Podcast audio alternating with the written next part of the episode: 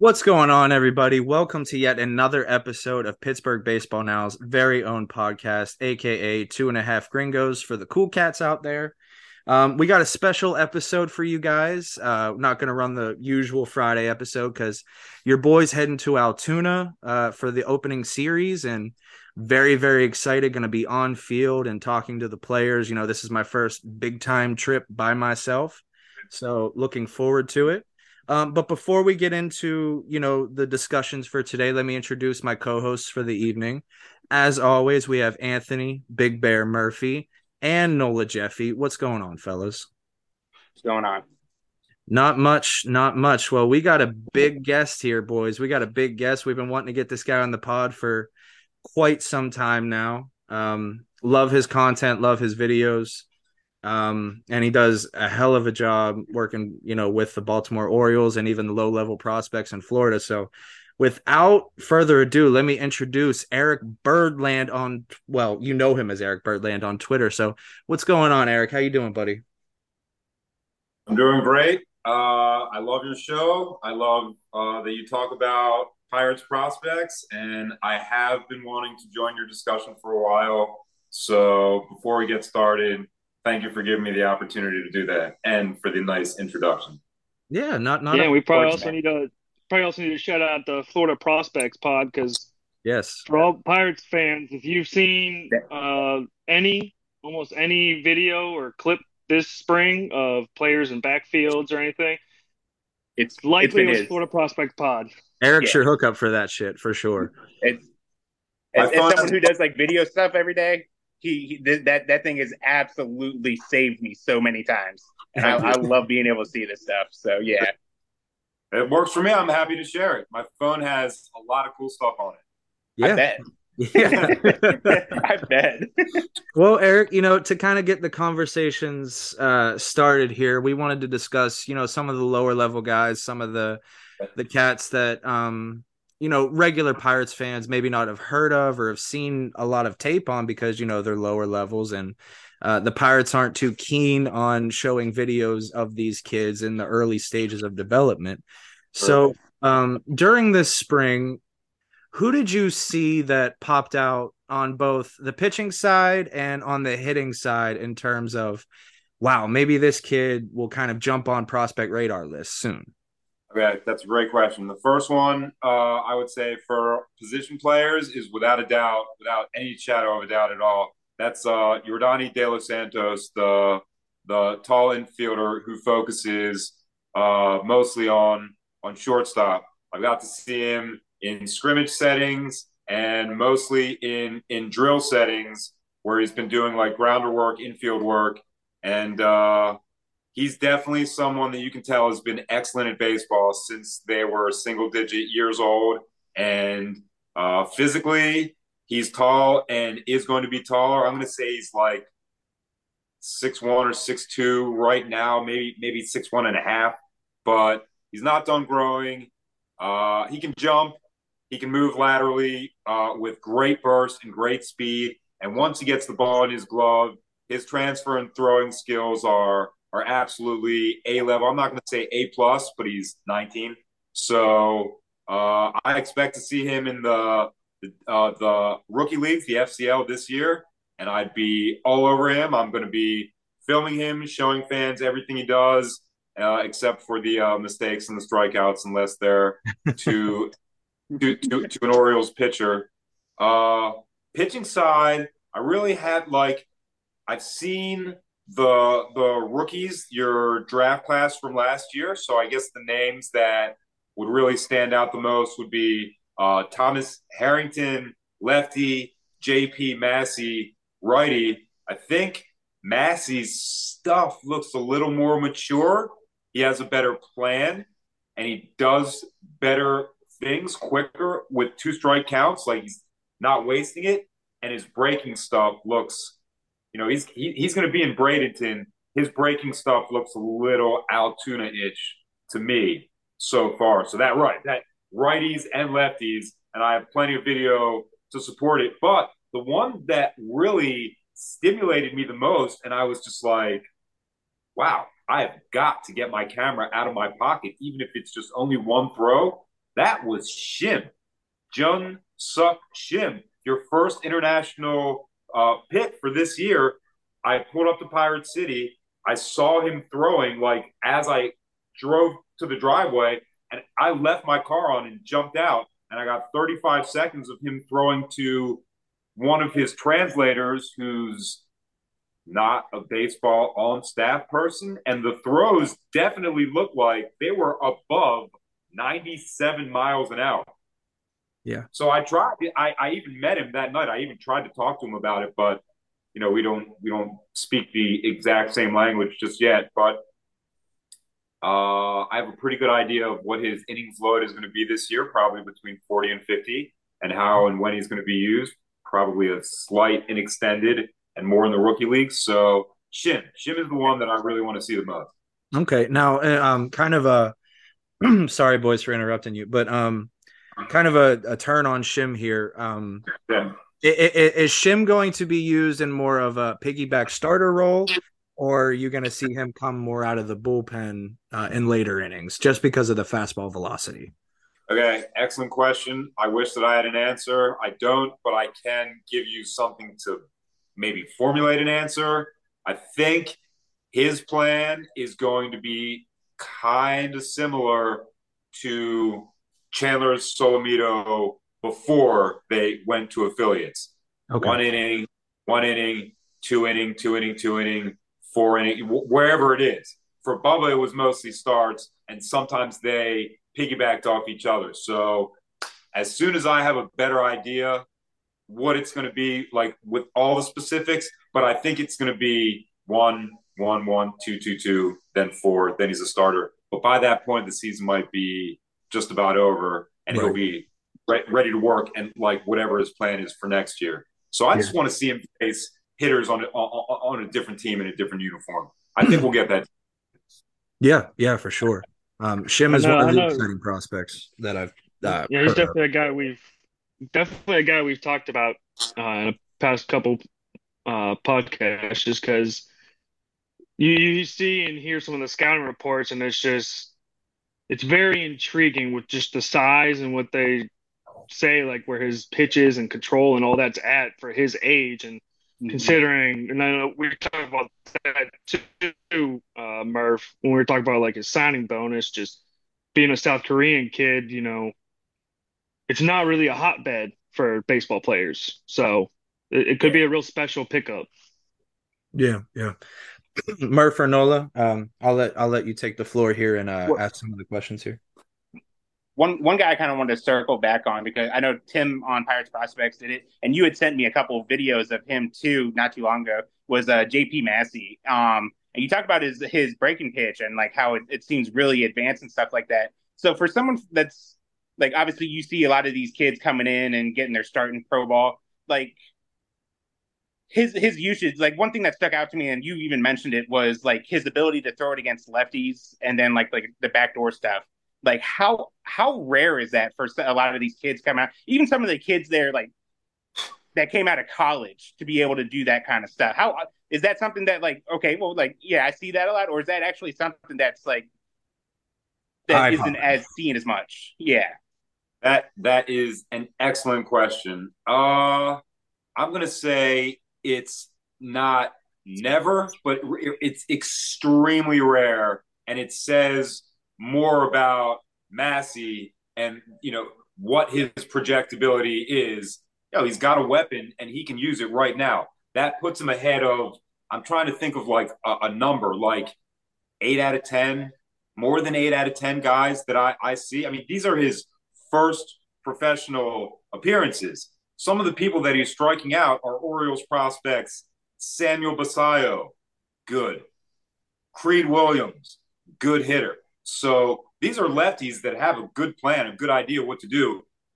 Uh, there was one, a, a, tall righty that he threw to outfielder uh, Stephen Acevedo. And I mean, Acevedo really ducked out of the way of a pitch that didn't even come within a foot of him. Next pitch, strikes him out, curveball. That's that is pitching maturity. So yeah. I when I when I saw Massey, I I had to like introduce myself to him. I had to say, hey, I'm the one that's putting up your videos. Like, what are you doing to my hitters? And we talked for for a couple back and forth.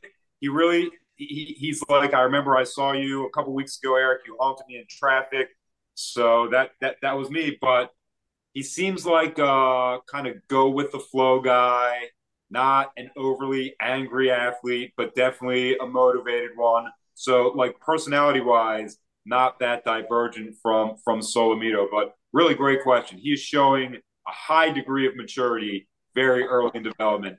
Pirates fans, I mean, you know, you need pitching all, all, the time. You need as much pitching as you can get. So I was really happy for you guys when I saw him kicking the Orioles' ass. Yeah. Uh, how's that uh, Alexander Mojica doing, by the way? Oh, that's like a pro. All right, well, you know, I, I, I really like him and I really root for him. It's I haven't decided like how seriously I, I, I take his profile, but you guys know he had a bad campaign last year. Like everything about it was bad all the way yeah. through. So just to see him doing good stuff, like he he had a, a, weird swing. The ball went right down. Everybody thought it was foul. He was the only one that was running. He's not fast. He got to first. That's a one for one. Like he's mm-hmm. really, he, he's hit the ball well. He's driven it through that shortstop, the third base hole a fair amount of times. And you know his manager jo- Jonathan Johnson is right there watching. And I'm watching with the arms folded. Mojica made the Bradenton roster. He's only 20. So it's, That's it's insane. Right. It really is. His development is just not going anywhere near like upwards or linear or however you want to describe it. But, you know, you can't count guys like that like completely out for, for one bad year. So would it be crazy if he's Bradenton's cleanup hitter or five hitter for most of the year and has has a decent year? Yeah, it wouldn't be that crazy. I'm I'm definitely mm-hmm. rooting for him. He seems like a very, very nice person. So yeah, yeah. I'd, I'd and I think a lot of watching him is, especially when you see a lot of these young kids, uh, like the kids out of high school and a lot of the kids coming over from the foreign countries. It seemed like he showed a lot of like that, um, what a lot with like the breaking pitches and the off speed stuff, but they're not used to seeing that kind of stuff. And it's just even Escato when he was first down there in Bradenton, like you would see it with all these kids, and they were just they didn't know what to do with a average curveball, and they would just completely miss it. I mean, even when we talk like Hudson Head and Michael Siani, when they were, uh, sorry, Michael's the Reds outfielder. Sammy Siani. yeah, Sammy Siani. Like even them, like they were guys with great plate discipline, great eye at the plate, and then you throw them a decent breaking pitch or off speed, and they would just completely whiff on it. That's a good point. So his education is underway, but it, you know, for people like us that watch it, it's been underway for for a long time. I'm not like a, a put up or shut up guy, but I'd like to see like I've seen some positive things in the spring. I'd like to see an increase of of positive things for him. You know, there's been a lot of Dominican home run leaders that don't amount to, to anything with this type mm. of pitch. and, and breaking pitches and secondary pitches is usually a good indicator of, of why they don't reach that potential. So mm-hmm. I'm gonna ho- I'm gonna hope that Mojica figures it out uh, a little bit this year, and my camera will. If I'm there and he hits a home run, I'm probably going to go crazy. So hopefully that happens. Which one? Then one kid I'm actually one kid I'm actually interested in. Uh, Tim also just wrote about him too, and I didn't realize he's six foot seven. But uh, Cole Tucker's twin brother, at least through the camera lens, Javier Rivas. Uh, I don't know if he's fully six foot seven. He's definitely tall, but man, that guy has just been like demanding that I pay attention since the first time I saw him in in the FCL. Kind of the comp, the guy that he reminded me of that way was another very tall shortstop that I saw in the FCL. That's that's Cruz. Uh, you know, Rivas is getting a little bit stronger. You know, I'm friends with the trainers too. He really kind of like for the off season, he exceeded their goals in body composition. So he's a little bit stronger right now than they expected him to be because he is kind of like like skinny. But uh, you know, I had plenty of videos this spring, double plays that he started, throws from the hole, like where you Yordany is better at the whole shortstop package. Rivas really excels in the hole, like when he has to reach or flex backwards. It really doesn't affect how much steam he puts into the, the throws. So really good upright uh, positioning. You know, I, I, I knew last year that he would be the shortstop for Bradenton this year. So other than I guess Termarr, Rivas is the the one that I'm I'm most excited to watch, like over a full campaign. Really, you know, I'm greedy. This is minor league baseball. And this is my life. I want to see him and and Termarr together a, a lot. Yeah, yeah, and that um, could be a fun fun double play combination there. I can't wait. Know, kind of to stem yeah. off of uh, Nola's bringing up of Riva, and I kind of want to bring uh, De Los Santos into the conversation again. Um, from what you've seen in their defensive play, I, I know it's early stages of development, but do you see them projecting as starting shortstops, or do you see them kind of stemming off into maybe outfield roles or you know second base things of that sort? I think okay. I think both of them could, but it's probably would behoove the Pirates to see them through their development as shortstops primarily. If other things happen, if you know they ha- they have Cruz right now, so it's not exactly like like like the spot is open. Right. I could see Yordany being a corner because I think he's going to be a little thicker in the shoulders, and I think he's going to be able to hit the ball over the fence enough to like be a corner, batting fifth, batting sixth, batting fourth, wherever it is. Rivas, I could see him transitioning to the outfield. His strides are a little bit smoother and he gets more out of them. He covers more distance. So tracking fly balls, doing that, looking at the ball while it's in the air. I would say Rivas seems to be able to do that a little bit more. I also think if they switch positions and couldn't play shortstop and had to be an infielder, I see Yordany as a better third and a better or, or more natural third and second. So not like using the word force, but Rivas could probably be a decent outfielder from, from my perspective compared to De Los Santos. Honestly, when I talk to minor leagues, minor league people or prospect people, like that, their position battle has been one of the most exciting things for me to talk about since like a year and a half ago. I just, I, I just knew it was coming. Yeah, yeah, and you know, I, I kind of wanted to bring that up because Ben Cherington and, and the whole front office, it, it seems they love their versatile guys and guys who can play multiple positions. And, you know, you, you see Nick Gonzales playing third base at AAA, and, you know, you oh. see uh Peguero playing the outfield. So I was kind of curious on, you know, the early stages of development, if it started there or if they waited till they matured and got to higher levels. Okay, that's fair. And just you just made me think about this when you asked that the best that I've seen Termarr in drills at all before he got injured this year was at shortstop in early camp. He was awesome at shortstop. That, that's surprising and, because I definitely no. thought Termarr would transition to second base just because of uh, arm strength questions and things of that sort. So that's interesting to hear. Um, what right. what did you see in those drills? You know, sorry to cut anyone off here, but what did you see in those drills that kind of made you go, you know, think that way? Okay. Termarr's, I guess this the, the good part about his defense is how low he is to the ground, how confident he is in his fielding posture. He was just at a different spot in the infield where the ball spins a little bit differently and he has more room on both sides of him. It didn't look it looked like he was playing second base at shortstop. That was the part where I was like, whoa, I didn't know you could do that. And that, this was before he even had the he, he had the no throw on so he could turn and fire that thing to first base. I was just like, man, this guy is good at this position too. Like maybe he's gonna ruffle some fat. Maybe he's gonna mess up some plans on the way up. And like three days later, he was hurt, and you know, I, so I stopped thinking that way. But you know, just as, as builds his resume, like developing not in games, that was just something that I, I filed away in my mind. Like, man, this guy's probably more of a do it all dude than people give him credit for right now. Uh, Yark, I am sorry uh, for that comment. I know you're gonna hate it. it it's a Twitter guy. He's not a huge fan of Termarr just because of his size. We like to play with him a little bit. I think I know who that person is, and I think I've read some stuff. And Termarr can't help what size he is. hating, on, hating on us little guys. I don't like it. I'm coming uh, for you, Yark. I'm coming for you, Yark, and you're not gonna see me because of how short I am. uh, Murph, Nola, you know, fire away, guys. So to kind of build off the the Termarr thing, I know, I know you got to see him a little bit last year, going last year too, obviously, and then a little bit now. And the you know the big thing on him was the the bat. You know, there's so many like they're raving their reviews and, and you know co- the comparisons and stuff like that. I don't really like those kind of comparisons that that early, but I mean they were made.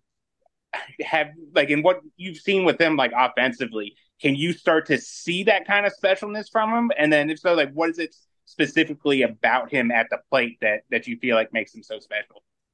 I can tell you that I've watched Jackson Holliday's development for the Orioles all the way through practice, drill, scrimmage, FCL, and I still feel some way like, man, I would not mind if the Orioles drafted Termarr Johnson at number one. He really fits, and it's because of his.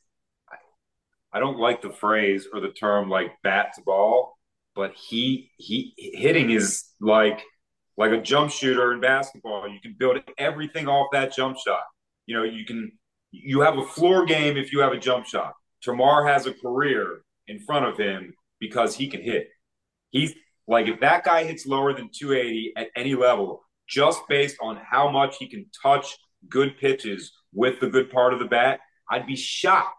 He's great at that. So it's it's you know, there's other parts of his game that he has to firm up and other parts of his his stature and his body, but that is stand out the second you see it.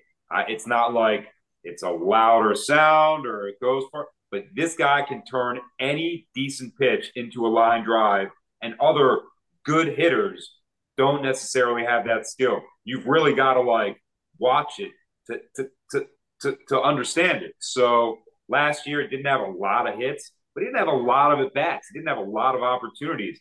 I saw I saw good at bats. I saw him working counts. This guy is a very mature hitter, and also like you know he seems to be like a special person. Like he is driven to show everybody, yeah, I am a special hitter. I'm quiet about it. I'm not like loud and outgoing, but I'm going to do it. So I, you know, I, I live in Bradenton. He's supposed to be on the Marauders this year. I go to so many games. I really like when I think about their season, all, all like 95% of it is I am hyped for Termarr to, to show people how good he is.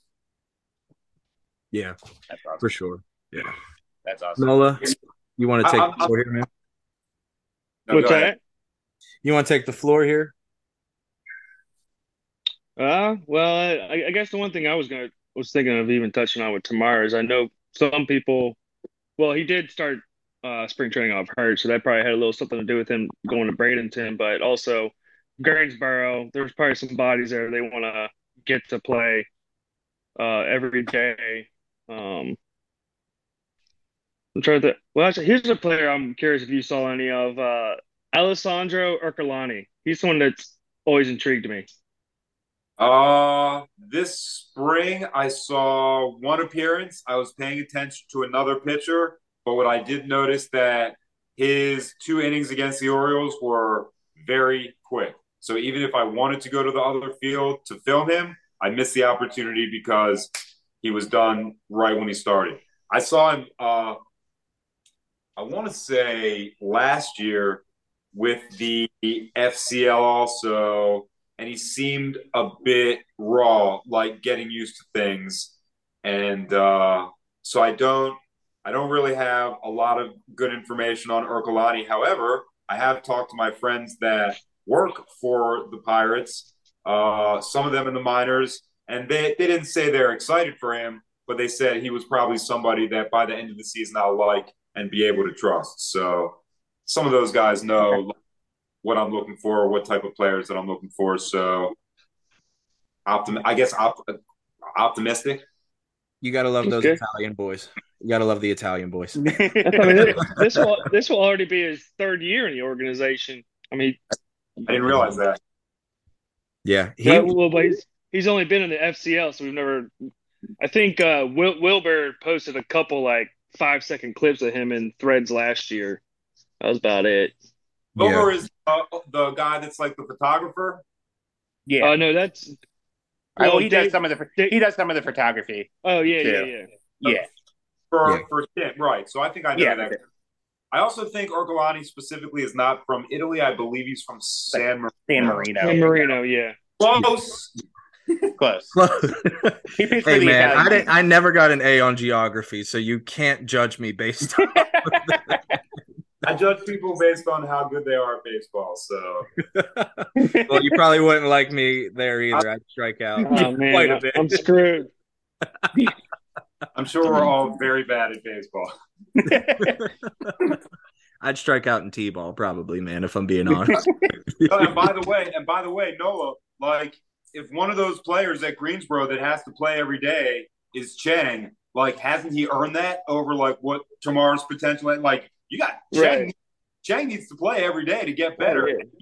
You know, he's he's doing great. Did great in the World Baseball Classic. Did great mm-hmm. in the, the, the league that he that he played in before that. He's done great in the spring, like batting third or fourth every day. Mm-hmm. So that, that guy needs his at bats. He needs his regular usage bad, like maybe as much as anyone in the entire organization. I yeah, and he, he's I one of the main names I was thinking of between him and Escato because I mean, right. There, there, has been pretty good reports on Escato recently. So had a good spring. I was actually a little surprised that he went to Greensboro. I was like, all right, well, they didn't like him. remember they had to like bring him back down. Mm-hmm. The, like he really had to restart. And I wonder, like after that restart, is he only at Bradenton level right now? But I guess it's positive for him that he's a little ahead of that. Yeah. Yeah. Um, kind of. Yeah, there's uh, a lot of power there. Raw power jump in, Nola. You can uh, jump on Escato here. I kind of wanted to touch on Cheng because that's that's my boy. I, I, talk about Cheng quite often, rank him higher than I probably should. Oh, Don't ever, ever, stop doing that. He, he's he's worth it. Yeah, and I, I kind of wanted to because you're the man on the scene, seeing Cheng pretty much all the time. Um, you know, one of the questions that I think people have with him is can he produce for power? You know, he has a slight build and the speed is off the charts. You know, in the World Baseball Classic, he hit a triple that probably shouldn't have even been a triple. Um, so, you know, can he build that power potential that would kind of skyrocket him up uh, prospect boards, or, you know, is he more of a speed guy? Oh, man. I guess that like the answer to that is basically like the answer to his profile. I've watched him get a little bit bigger. Uh, I've talked to some of the trainers and some of the new trainers who are. I'm not extremely confident that he's going to even reach 17 home runs per 550 at bats type of player. Right. But I'm just me, and he's an extreme athlete. So I would love to be proven wrong. I, I don't think calling him like just a speed guy is it really fits because he's another very high hit per bat type of dude. He knows where to he knows where to aim hits to to have them land.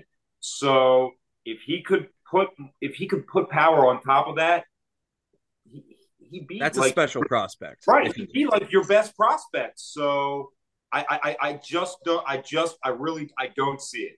But I'd love to be completely wrong and for him to have a 20 home run season and then a 23 home run season, and I just have to eat it. But I, you know, I'd be, I'd be cheering for him and supporting him right now. It's, it's, it's hard to envision him. I, I see him as like a 30, 40 doubles guy, not a 17 plus taters guy. Right. Thanks well, what I guess, what I guess kind of worries. Your question just made me realize. I just and told the truth about him. So I don't know how really good I feel about what I just said. Well, no, what, what I was thinking too, what I, I guess I don't want to necessarily worries me, but I think people need to take into consideration this year. I feel like the way he hits ball, he's that kind of line drive hitter, kind of like when we talked about like Lolo Sanchez and Jared Triolo when they were in Greensboro. Cheng's probably got that kind of uh, profile where he's probably going to put more balls out than we expect them to just because of Greensboro. Okay. We need to take that into consideration. It's that kind of park. Oh yeah, yeah, oh, yeah. Oh, Greensboro That's home run haven. Like you All could right, hit so a fly ball and it goes out. Then maybe yeah. is realistic. Yeah. Uh, well, at least at least while he's in Greensboro. Okay. Well, that's what I'm saying. Well, I'm just saying it's it's gonna be one of those things where he probably could hit 15 plus this year, but it's also going to be need to be taken with a grain of salt that like okay it is in Greensboro, But I mean, he's got he hits the ball in a way that, like you say, like a 30-40 double guy, he's going to hit the gaps. He's going to hit solid line drives. I'll tell you one thing that I really have noticed about him over the years as an athlete. First time I saw him, FCL. Then I see him as a Bradenton Marauder. Then I see him this, you know, camp slash spring season. It's hot. It's real hot. This guy does not wear down. He doesn't breathe heavy. He doesn't show fatigue. He doesn't sit and slump like his body language. This is an endurance athlete. He's not going to wear down. So if I see this, I promise other scouts that care about stuff like that see it too. So if he doesn't work out for you guys, he's going to get several chances to, to, to have a career. I yeah. really, really like Cheng. He's never, never shown me anything other than good baseball skill, good leadership, and that consistent endurance. Yeah. And you know, shout out to the Pirates for kind of finding a a, a bit of a honey hole in, in, the Asian market. Um, they've found quite a few prospects in the Asian market recently, so they they have to have they something. Deserve, they deserve a lot of credit because there are other organizations like the Orioles don't really mess with that, but there's a couple of them that are trying to. They don't come close to the talent level that the Pirates have. Nobody has a Cheng, yeah, and nobody has a Shim. So, yeah. credit to you guys and your international scouting department. Absolutely.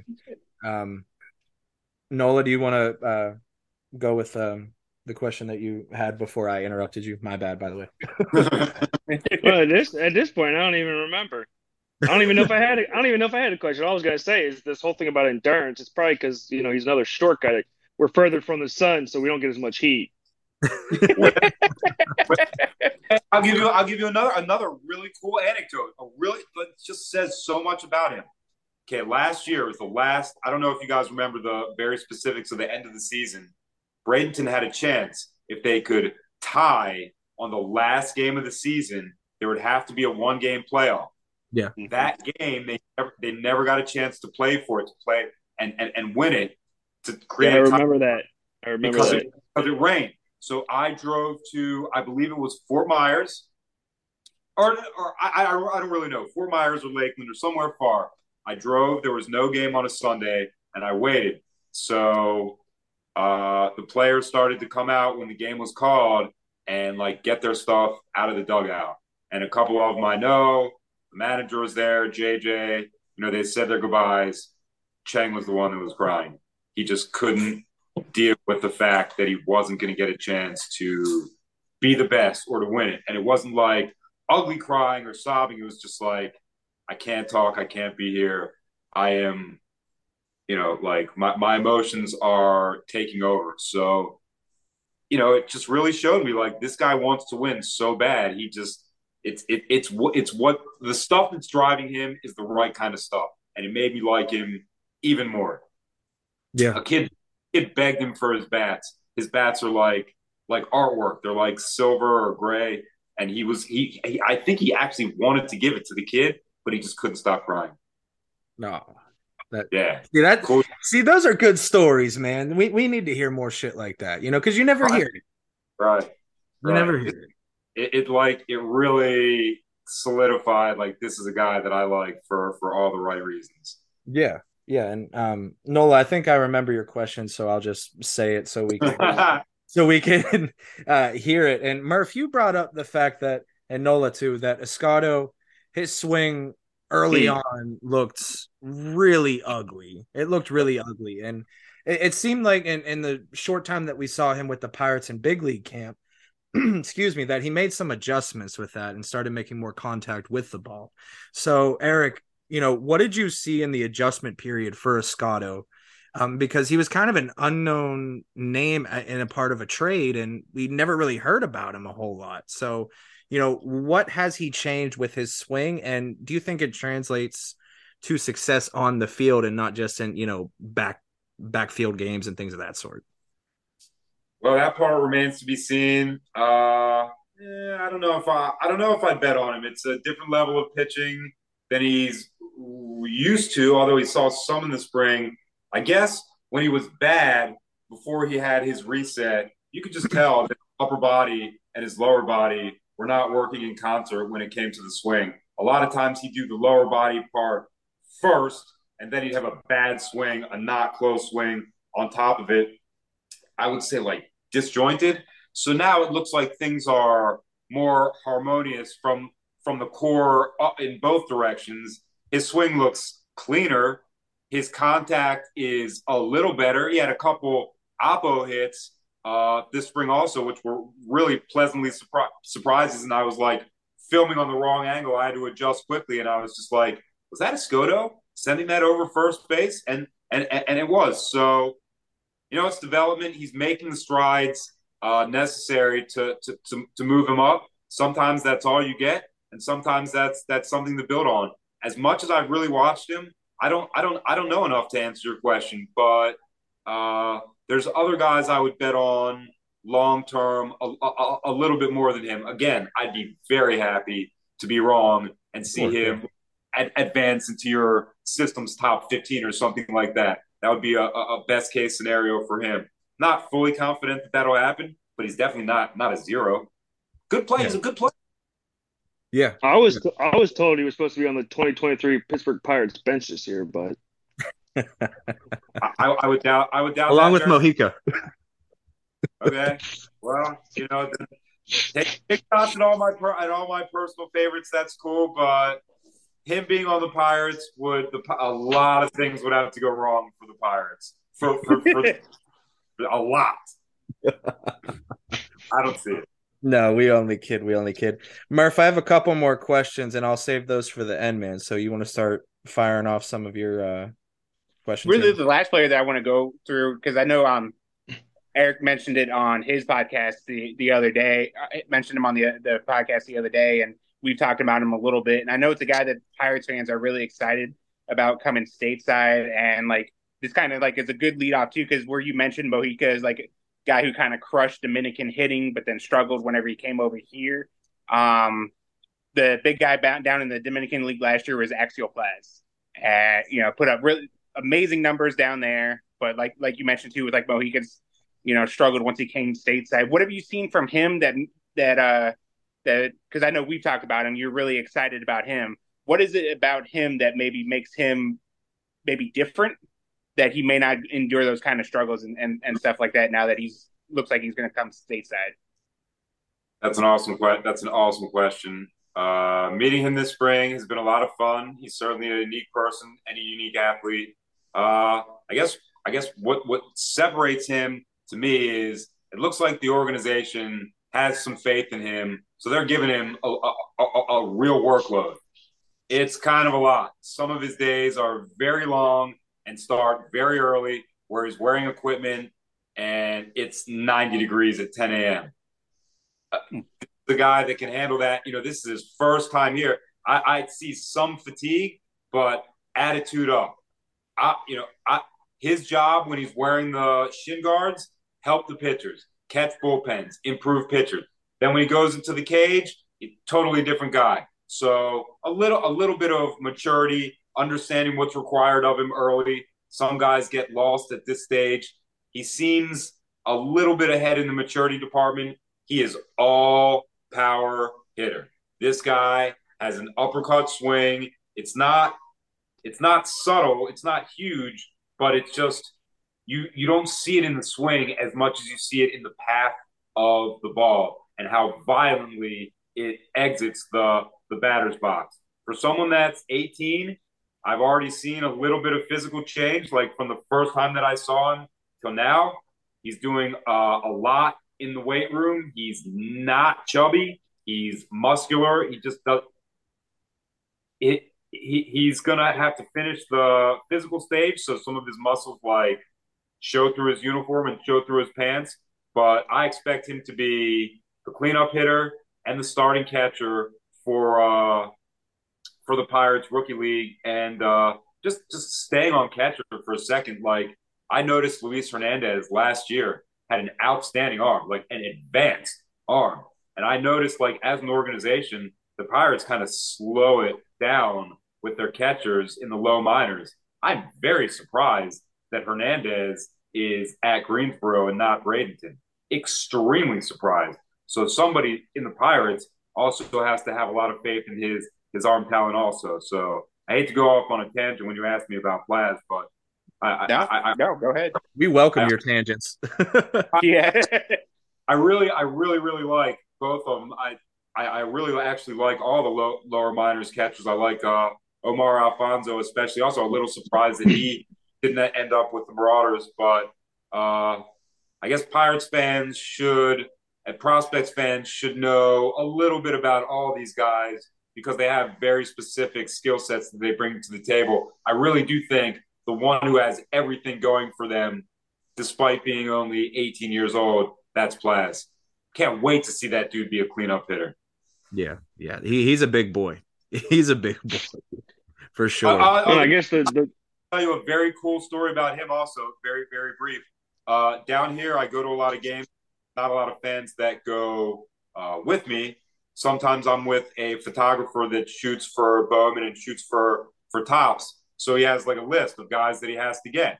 Most of them he knows who they are. Some of them he doesn't, and he needs me. So one day we're at Pirate City, just us two, and he shows me his list, and I'm like, Plaz is right there. He's in the dugout. We can call him over. Like we can do it right.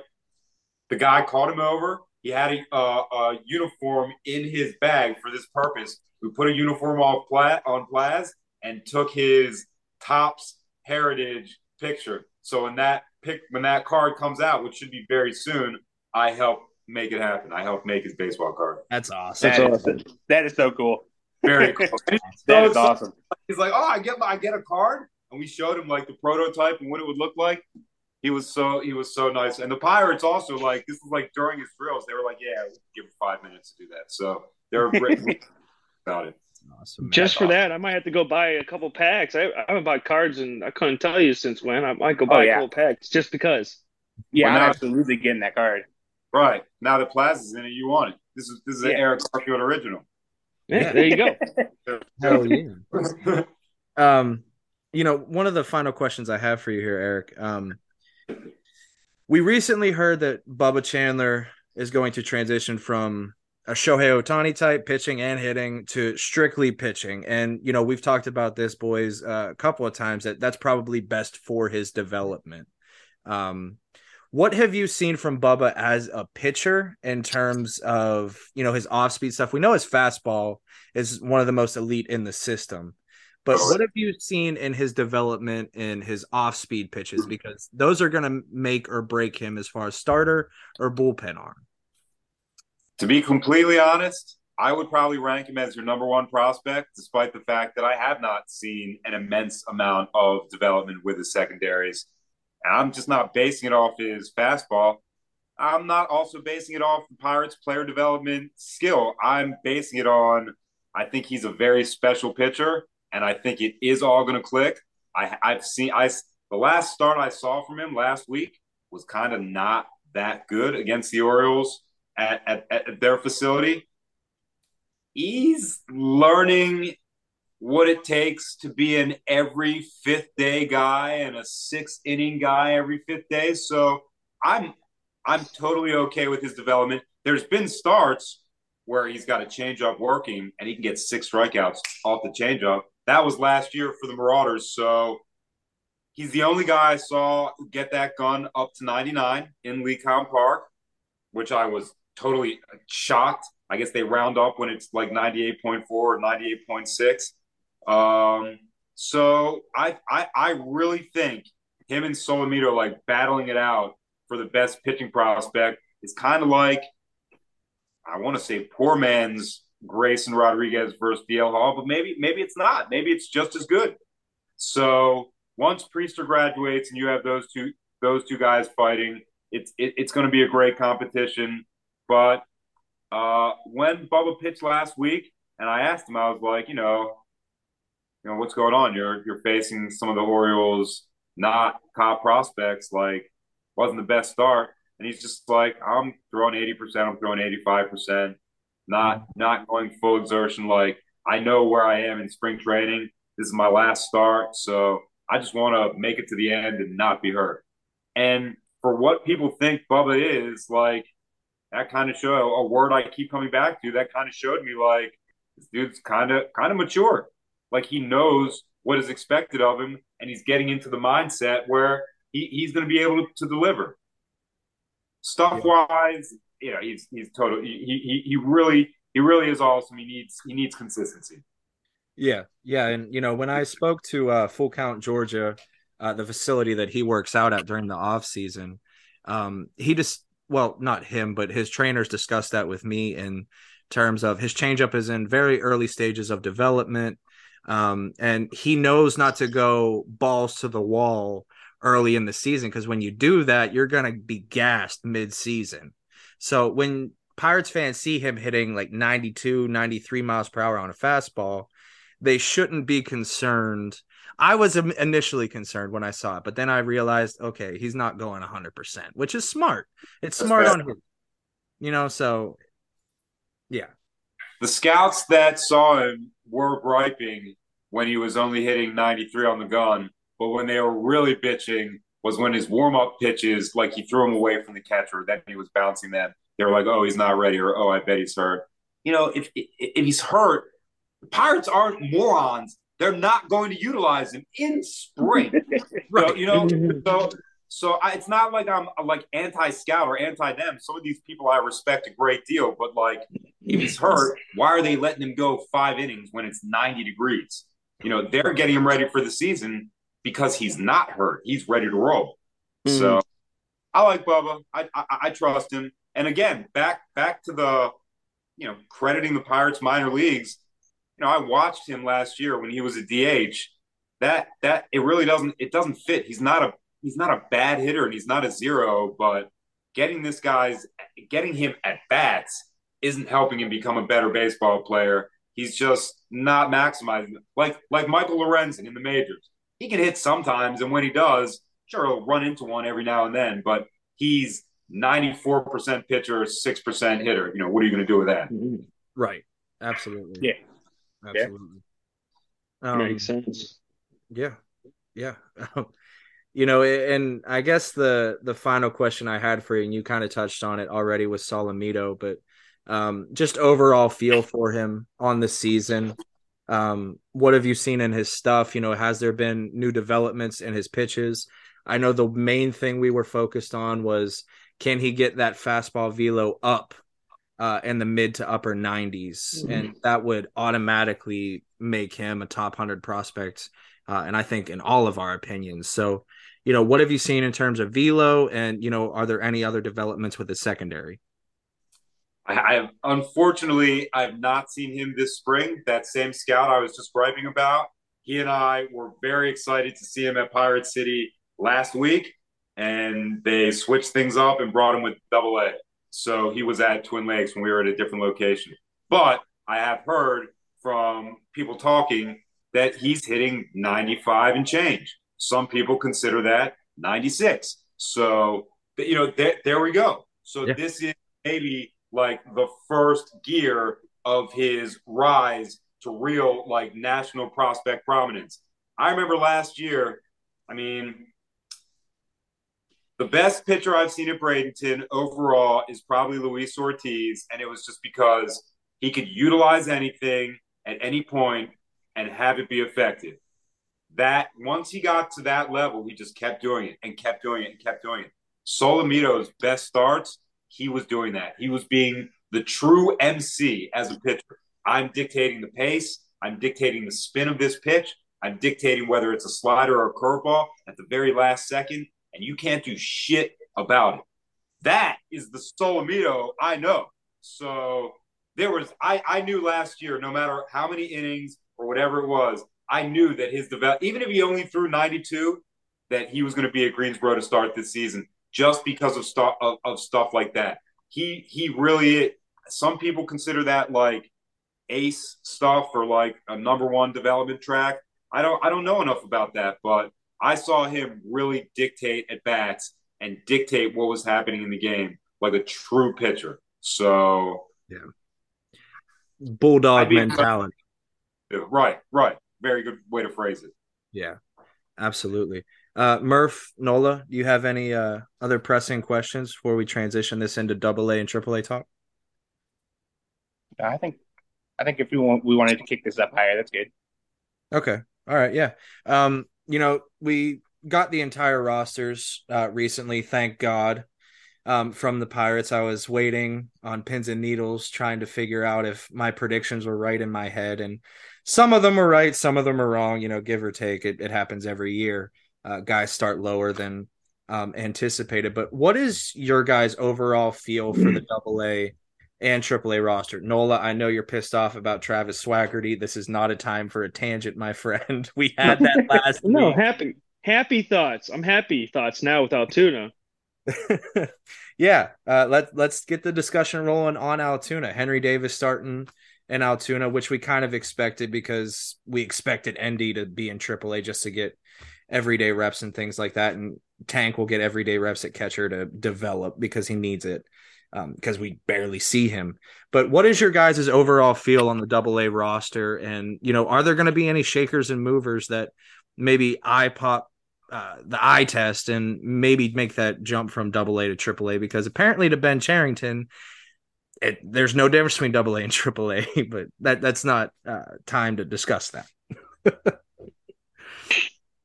well, obviously, you know who I'm excited for on Altoona. Sean Sullivan, baby. Sean Sullivan, and especially now that John wrote that uh, when he wrote the preview article saying that he's been getting glowing reports on Sean Sullivan, I'm like, here we go. It's about to be Sean Sullivan season. I'm excited.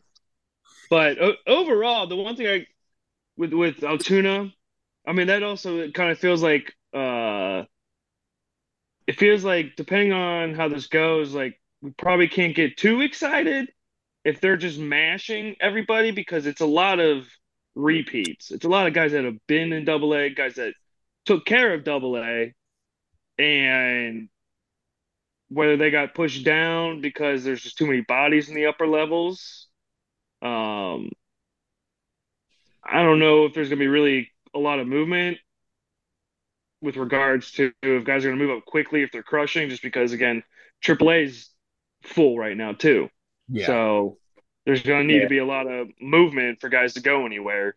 So it's a it's another aspect where it's going to be like a take with a grain of salt type of stuff and just see same things like how are guys impacting the ball, how are how are pitches moving and those kind of things. Yeah. Um, before I make a comment, Murph, you're you're the guy on the spot with this. Is there going to be a Statcast in Double A, or we are we just happy to have Triple A? I don't.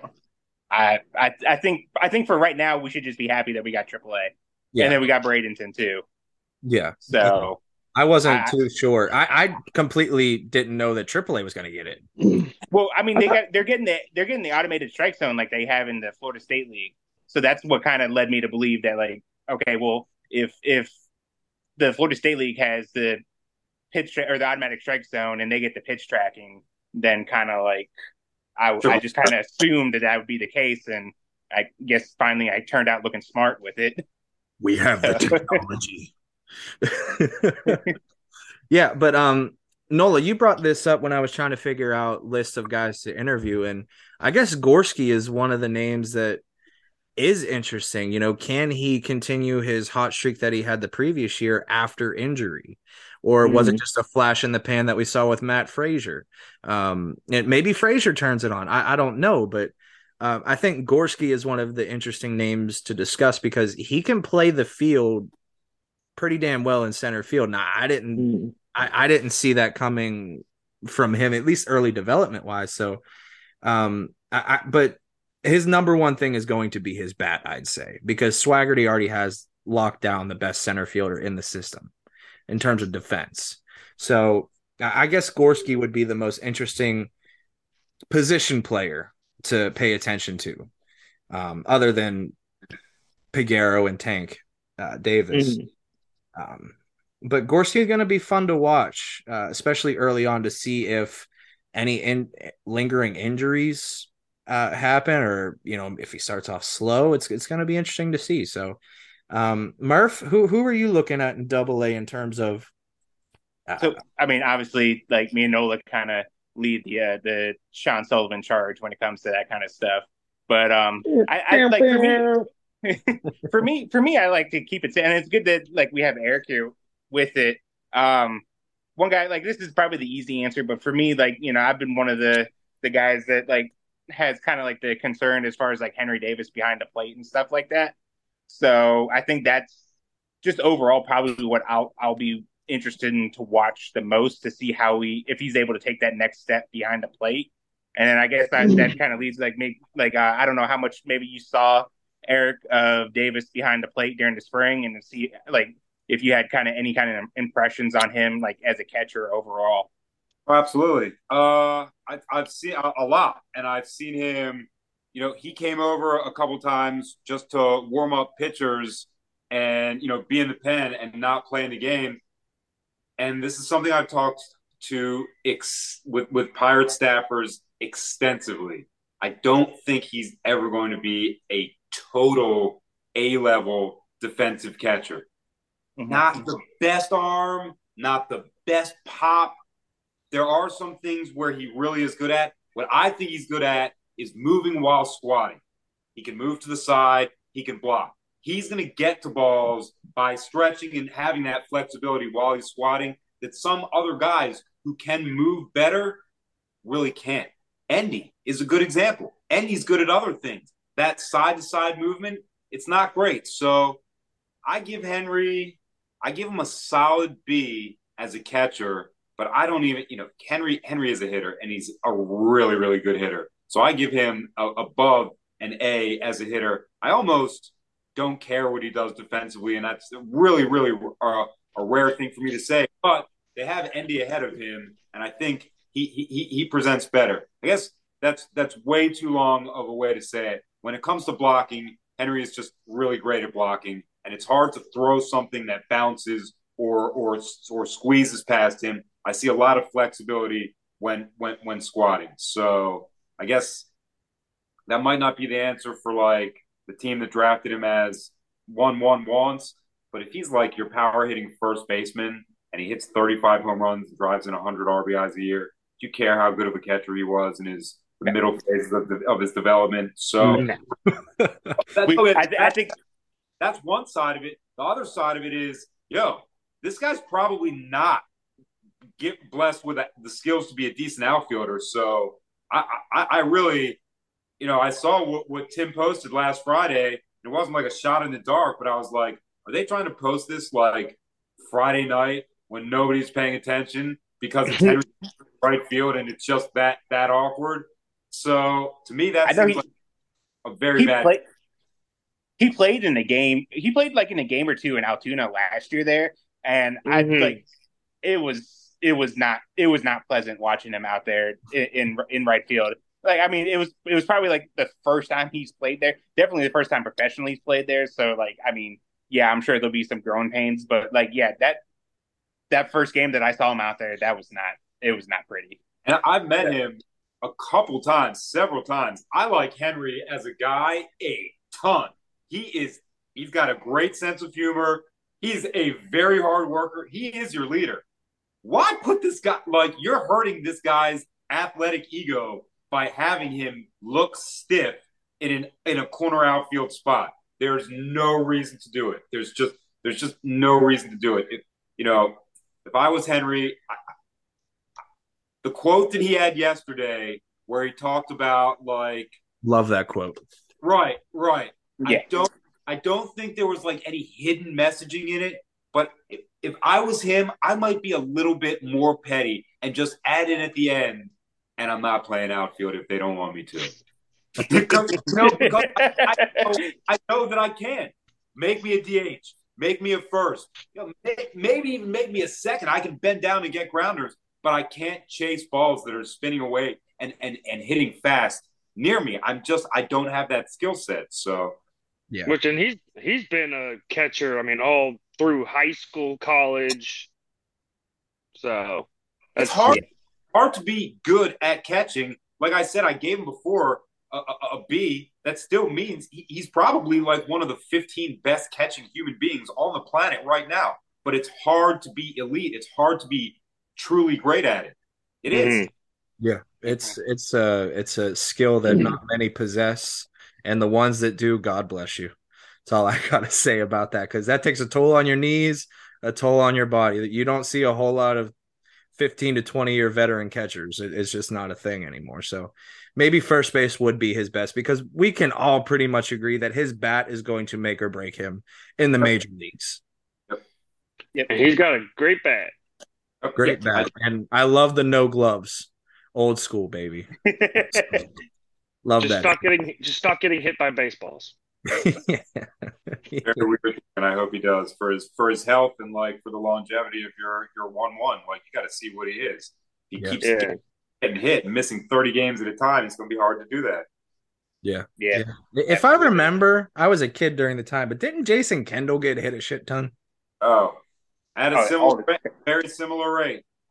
Yeah, and oh, by by by the way, when you guys bring up uh Altoona, one guy that I've paid attention to a little bit over the years and I like, it's kind of like never been bad. Jacob Gonzalez.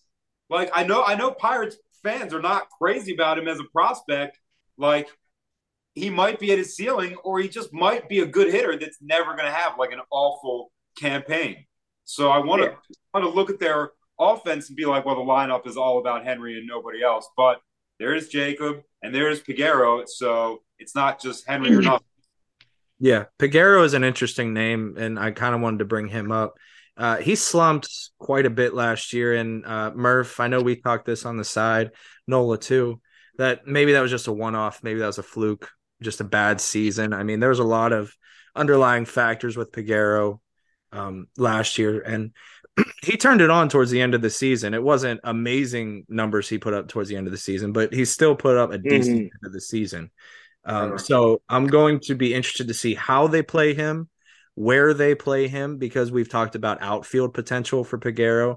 I think he'd be good. Yeah, I, I think it would be kind of like a Ji-hwan Bae situation. I don't think he's ever going to win a Gold Glove in the outfield, but I think his athleticism allows him to make the basic plays that you need an outfielder to make.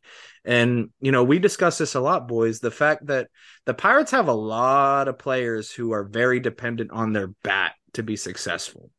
And I think Peguero is, along with Nick Gonzales, is the number one factor with them. They need the bat to succeed. So it, it's going to be really interesting to see how he progresses and if that slow start continues with Peguero or if he has a torrid start like he did last year. I don't know. We'll see. Um, but let's transition to AAA. Uh, they have yet to win a game. Uh, the bullpen and the pitching has been uh, rather sketchy. Rather Not sketchy. Uh, Nick Gonzales continues to have a little bit of holes in his swing in terms of breaking pitches and the slower stuff. Um, That's not good. With the fastballs. Um, so what have we seen in AAA boys that is positive um, because there have been a few positives uh, throughout the very short AAA season so far, but the the overlaying negatives have just destroyed the season so far early on. Um, Yohan Ramirez, I thought would be a guy that would kind of pop up. He hasn't looked very well. I thought his sinker would play. Um, Cody Bolton got hit around, which I don't like to see. Um, I, Quinn Priester got a little beat up today from what I understand. I, I didn't have a chance yeah. to watch the game. Uh, it was like nine hits over three and two thirds. Yeah. Yeah. Um, did strike out Votto from what I saw, which was yeah. nice. Yeah. Which is a little feather. Like like he spun the curveball and and like they threw a couple sliders and stuff like that. Some of the stuff he got a swing and a miss on a changeup, it looked like. So there's I mean there's there's some there there's some there to work with, but like I mean, first game, you know, whatever kind of thing. Yeah, it's hard to, to, dictate how the season will go for a starting pitcher in their first game. I mean, yeah. it's just very hard to tell. Um, Burrows, what did we see from Burrows? Because I unfortunately did not get a chance to re- watch the replay of the game. Murph, I know you were on the scene with that, so. So Burrows, he didn't have his his, his best stuff, kind of the stuff that you expect to see. The fastball velocity was down, but like I guess like uh, Eric brought up the really good point about maybe not wanting to go through all your stuff this early in the season and maybe build it up so you have stuff later in the year. So I mean, and like he still averaged ninety. I think it was about ninety four. It was like a low ninety four with his fastball. Um, so I mean, that's still that's still pretty. That still plays. Yeah, that's still good. Um, the curveball, the curveball and slider wasn't as sharp as as this curveball definitely was as sharp as you kind of expected with it. Um, but like the thing that I like, it like like it was one of those old school grindy games. Like he still didn't have his best stuff, but like he, he threw really just like that one pitch that cost him that, that home run. So like he put himself and the team in position to win, even without his his best stuff. And sometimes like I mean, like we get caught up with the prospects with like the stats and the and, and the stuff like that. Sometimes in the majors, you just win a very ugly game, and and like he put them in position to win a very ugly game. So like it won't do anything for the stat wise because he only had the one strikeout, but I'll, I'll I'll I'll take it. I'll take that. Yeah, yeah. I mean, um, hey, the the Pirates won tonight with Roansy going five and two thirds and only two Ks. Yeah, got got the dub. sometimes you just you got to grind through it. You're not going to get the swings and misses like you like you're going to, and then like the next time around, like maybe he'll strike out like seven or eight or something like that. Yeah. So. And you have ugly games like Mitch Keller striking out eight, getting 15 swings and misses on opening day, and only going what four and two thirds. Yeah, having a rough yep. outing. But his cutter looked. Re- Sorry, I got to talk about Mitch every podcast, Eric. Uh, in case you didn't know, um, that's my point. his cutter looked really good though, didn't it? Only two balls in play average exit velocity, I think, is 69.7. So encouraging stuff. Um, nice. Yeah. Uh, looking at the AAA roster, it actually gives me an opportunity to talk about the player that I wanted to talk about the yeah. most so far. Yeah. When I first went to Pirate City for early camp, I want to say this is like February 10th, approximately. There was a big guy who the coaches, I think this is coach Quinones, they call him Coach Q, was trying purposefully to hit it at their feet and past him at third base, at first base. They couldn't.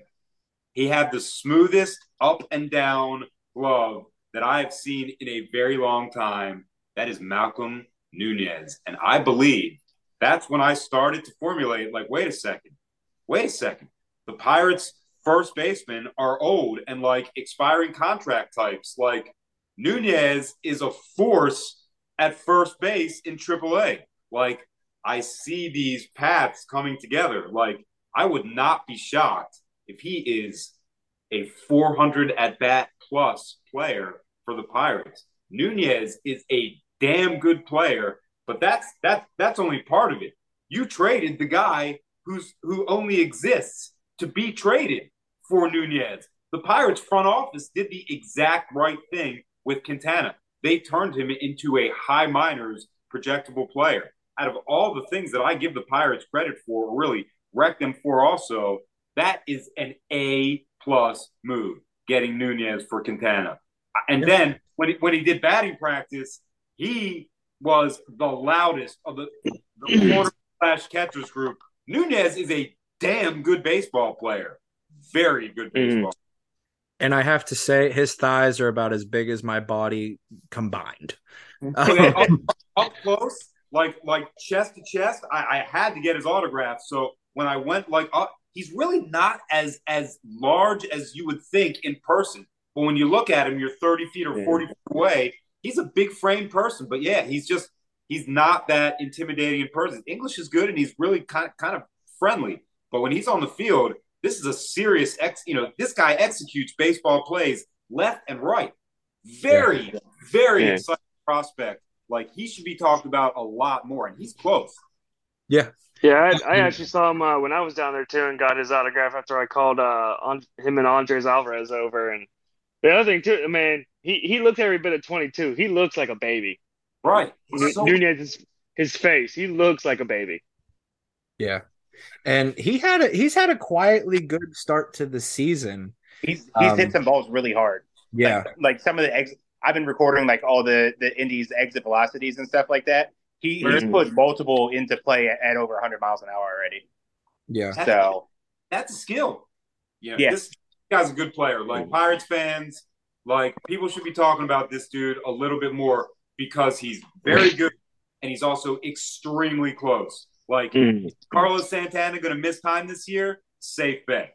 Is Choi going to not be a A plus player? Also safe bet. Like, you, you got corner spots open, and Nunez is right, right there, right at that line. Yeah. I wish the Orioles had like somebody behind Mountcastle, like putting pressure on him. You know, I, I, I just love where Nunez is in his development right now. I feel like I was blown away with how good he was, and then I looked at how the Pirates got him, and I was like, man, what a great move. Well, guys, um, I think that's going to do it for this episode. It's been a very, very interesting episode. Eric, you've provided um, some very, very good insight on these kids. Um, and, you know, people don't pay attention to the younger minor leagues because typical Pirates fans are like, oh, he'll become a Yankee eventually. And, you know, it's, it's very tiring to hear. But, um, you know, it's, it's who's it's, Luis Ortiz? Right. Who's Luis Ortiz? Who's that guy?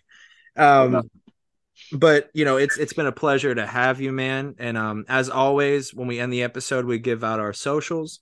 Um and i'll start off with mine. You can give me a follow on twitter at 2hg013 you can follow all my work on pittsburghbaseballnow.com um recently wrote an article on ben cherington's comments. Um didn't paint a great light with the way he spoke on his radio show but you know uh, that's for another day and another podcast.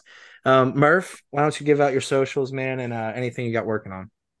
Um, as always, give me a follow on Twitter at double underscore Murphy eighty eight. Um, the link to the YouTube bio is it to my YouTube channels in my bio. Um, took some video, I have some videos that I have to edit from the op- opening weekend for Indy. I'll work on that over the next couple days and, and try to get them out. Um, P2, we're working on some stuff right now, um, usual daily video stuff. And we got something pretty pretty big that should be out next week. Awesome. Awesome. Nola, give out your social Louisiana Ted. Oh, at, at Nola Jeffy, N O L A J E F F Y. Uh, the well, I guess technically the second, but the first full uh preview of the minor league games came out today pretty, pretty, pretty good uh, set of prospects we're facing this week. Only only one top 100 kid in Ricky Tiedemann, which I'm looking forward to that against Altoona. But uh, I'll be there. A lot of good kids. Yeah, there you go. That's gonna be fire be in person. Um, yeah, and then yeah. Eric, the man of the hour, the man who made this podcast excellent tonight. Um, give out your socials and any projects you got working on, man. Uh, first of all, thank you so much for having me. I love your show. I'll support it and everybody how much I like it and why I like it every opportunity I I, I can. So uh, it really means a lot to me. I apologize for talking over everybody when I get excited. That's what I do. On uh, Twitter, um, Eric uh, underscore Birdland, I think, and uh, my podcast is FL Prospect Pod. I think it's called Florida Prospect Report. And the things that I'll be doing over the next couple weeks are going to extended spring training for the Orioles, Rays, and Pirates and providing video. And yeah, the Marauders opening day is Friday night. So I'll be at every Marauders game. I'll be there Friday, Saturday, and Sunday, hopefully in the front row, filming uh, whatever I see. Hopefully a Braylon Bishop stolen base and stuff like that. So as much content as I can fit on my phone before it breaks, I'll be getting it and posting it for everybody else. there we go. That's there awesome, go. man. And, and, before we end it, Braylon Bishop is a very confident young man, especially in himself from the conversations mm-hmm. I've had with him. So I'm looking forward to see a breakout season for him because that kid got wheels. He's an awesome guy. He's so nice to everybody. He's like courteous. He has manners. He meets people's parents, and his Spanish is so perfect. It's like the best non-native Spanish that I've heard in the minors so far. So, right, I'll I'll I'll, I'll give him a shout out to you, but you know, everybody that meets him kind of likes him. So I'm glad. Oh, great! Now, now Ambo's gonna leave me because I don't speak Spanish yet. Never too late to learn. Which I, I want to throw this out there real quick just because it, it involves the Bradenton Marauders. And I read this, uh, a comment someone made on P2 that I thought was absolutely hilarious someone said that there's almost as much breakout potential on this team as a cartel king in a Mexican prison that already has the warden on its payroll. Okay. Okay. I, I, I wonder if that very specific comparison involves thoughts of Termarr if they're thinking about like other guys like Shalin Polanco or maybe Esmerlyn Valdez or Braylon Bishop. So right, that's that's an apt but very strange comparison, right? Well, boys and girls, that's going to do it for this episode. We love you very, very much. And as always, the support that you've given us uh, during this off season has been incredible. We've reached new heights with the podcast, and we only wish that you guys continue to support and help us grow because we want to take this global, boys and girls. We just want to do it. We want to do it. So, guys, can we get this right, or are we just gonna fuck it up again? And three, two, one. Let's go back. You bastards are always late.